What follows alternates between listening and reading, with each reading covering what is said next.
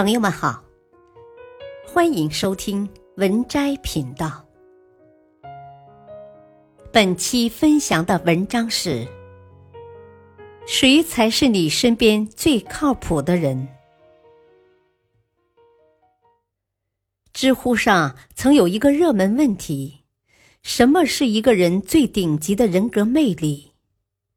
有个高赞回答是：凡事有交代。件件有着落，事事有回音。归根结底就是两个字：靠谱。一作家天湖小周曾讲过这样一个故事：他和焦总是好朋友。有一天，他给焦总打电话说道：“我有一个朋友在你那儿预定了一套房子，能不能优惠？”焦总说：“废话。”还用问吗？赶紧过来！于是他带着朋友 S 去了售楼部。焦总问：“优惠多少？”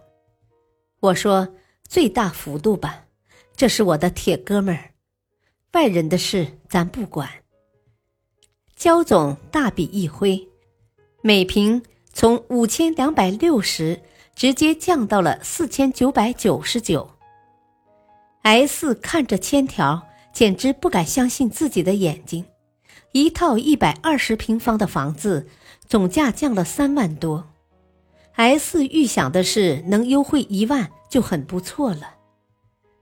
办完手续已经快中午了，S 说：“请焦总吃个饭吧。”我说：“不用，不需要。”S 说：“人家给咱们优惠了这么多，感谢一下总是应该的吧。”我说：“真不用，你不懂。现在谁还世上吃饭？你走吧，有事联系。”七月，焦总给我电话，他说：“小姨子该上高中了，能否帮忙找个好点的学校？”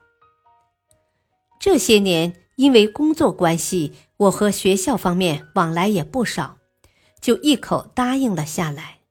没过多久。就给孩子安排了未来要上的中学。焦总说：“怎么感谢你呢？连面儿都没见，你就把事情给办妥当了。”我说：“咱们之间何必客气？”焦总说：“啊，就是就是，那就不谢了啊。朋友常见，靠谱难得，你的靠谱终有回报。”跟靠谱的人在一起，往往不需要太多的场面客套。靠谱的人让人格外安心，也最值得深交。二，作家池莉说过：“靠谱说起来简单，落下去复杂；听起来像感觉，做起来是原则。”丈母娘考察女婿，老板。考核员工，自己托熟人办事，一般都要在心里问一问：这个人靠不靠谱？靠谱这个词几乎包含了我们所有的信任感。那什么样的人可以被称作靠谱呢？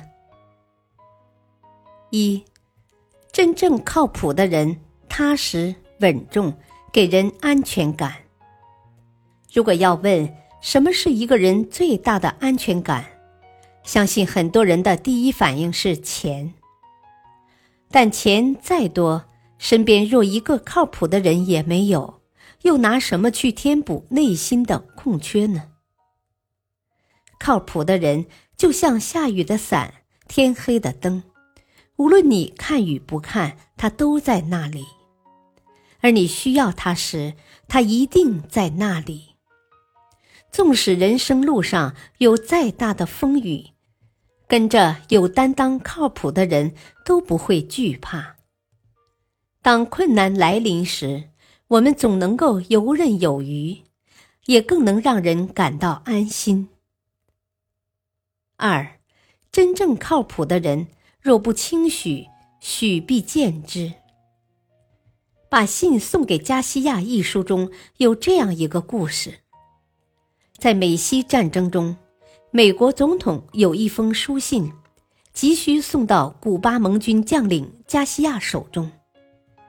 可是加西亚正在丛林作战，没人知道他在什么地方。一位叫罗文的美国陆军中尉挺身而出，不推诿，不讲任何条件，承担送信任务。他身临危地，历尽艰险，克服各种困难，徒步三周后，最终把信交给了加西亚。靠谱的人。不会轻易许诺，但一旦应承，他们就一定会做到。也许聪明的人走得快，但是靠谱的人才能走得更远。真正能过好这一生的人，靠的不是一点小聪明，而是那份实实在在的靠谱。三，真正靠谱的人，设身处地。为对方考虑周到。一个真正靠谱的人，往往更懂得察言观色。当你心情不好时，他绝不会在你耳边一直说着令他开心的事情；当你喜笑颜开时，他却会跟你一起分享喜悦。风雨时给你肩膀，晴好时为你鼓掌。真正靠谱的人会站在别人的角度体察他的所思所想，并根据他的情绪做出合理的反应。四，真正靠谱的人为人谦卑，处事低调。有人问大哲学家苏格拉底：“据说你是天底下最有学问的人，那我想请教一个问题。”请你告诉我，天与地之间的高度到底是多少？苏格拉底微笑着答道：“三尺。”胡说！我们每个人都有四五尺高，天与地的高度只有三尺，那人还不把天给戳出许多窟窿？苏格拉底微笑着说：“所以，凡是高度超过三尺的人。”要能够长久的立足于天地之间，就要懂得低头呀。古语云：“人外有人，山外有山。”再聪明的人未必样样都行，但靠谱的人往往能立足于不败之地。在他们的身上，你看不到自大傲慢，更不会夸夸其谈。他们总是为人谦卑，处事低调。三，人这一生遇到爱人、遇到朋友都不稀罕，稀罕的是遇到靠谱的人。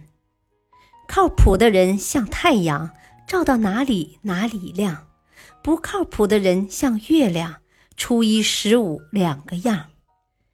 与靠谱的人同行，即使被困难压得喘不过气，也随时有翻盘的底气；与靠谱的人同行，即使默默无语，也不会觉得无所适从、尴尬不已；与靠谱的人同行，即使生活一地鸡毛，也能有收拾收拾、从头再来的勇气；与靠谱的人同行。即使工作一筹莫展，也有柳暗花明的信心；与靠谱的人同行，即使日子枯枯燥燥，也会有共话白头的浪漫温馨。靠谱的人适合一起欢闹，也适合一起变老。靠谱的人不一定优秀成功，但永远都值得深交。在这个世界上，从来就不缺聪明人，缺的是为人处事靠谱踏实之人。李嘉诚先生曾说：“做事要找靠谱的人，聪明的人只能聊聊天。”靠谱是一种稀缺品质，它往往自带一种安全属性。与靠谱的人相处，不用猜疑、顾虑，不用提心吊胆。有一种从内心生出的踏实，格外安心。人生路上处处险滩，能与靠谱的人在一起，就是你最大的福气。余生不长，一定要和靠谱的人同行。回首岁月，谁才是你身边最靠谱的人？本篇文章选自微信公众号“美文参阅”，感谢收听，再会。